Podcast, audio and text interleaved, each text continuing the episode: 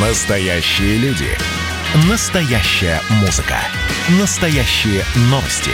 Радио «Комсомольская правда». Радио про настоящее. 97,2 FM. эм. Под капотом. Лайфхаки от компании «Супротек». С вами Кирилл Манжула. Здравия желаю. Без тормозов плох не только человек. Автомобиль без тормозов – вообще катастрофа. О выборе тормозных колодок мы как-то уже говорили. Сейчас пришло время вспомнить про диски.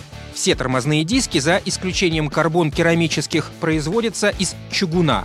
Точка. Не верьте бессмысленным рекламным материалам, которые заявляют о каких-то других составляющих. Для производства используют всего две марки металла – низкоуглеродистую и высокоуглеродистую. Последняя лучше справляется с температурными нагрузками, меньше подвержена появлению трещин. Хотя надо отметить, что современное производство позволяет творить чудеса. Для борьбы с лишним весом, а также для снижения теплопроводимости, спортивные автомобили используют двухсоставные диски. В этом случае центральная часть делается из легких металлов, а сами тормозные поверхности, как и раньше, из чугуна.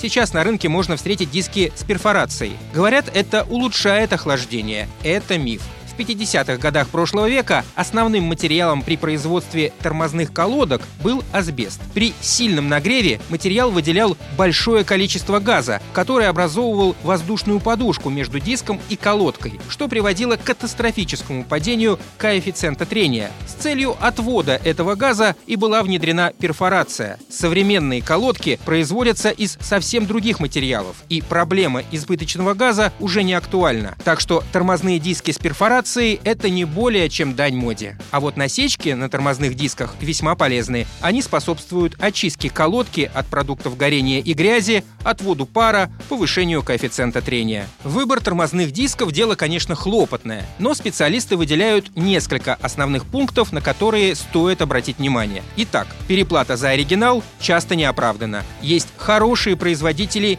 не оригинала. При покупке не оригинала не гонитесь за дешевизной. Обязательно смотрите на диск до установки. При наличии сомнений сразу менять. При установке просите проверить диски индикатором и вообще старайтесь выбирать качественный сервис. Биение тормозного диска сразу после установки в 90% косяк мастера. Лучше сразу вернуться на сервис. И никогда не ставьте старые колодки на новые диски. На этом пока все. С вами был Кирилл Манжула. Слушайте рубрику «Под капотом» и программу «Мой автомобиль» в подкастах на нашем сайте и в мобильном приложении «Радио Комсомольская правда», а в эфире с понедельника по четверг в 7 утра. И помните, мы не истина в последней инстанции, но направление указываем верное. Спонсор программы ООО «НПТК Супротек». Под капотом. Лайфхаки от компании «Супротек».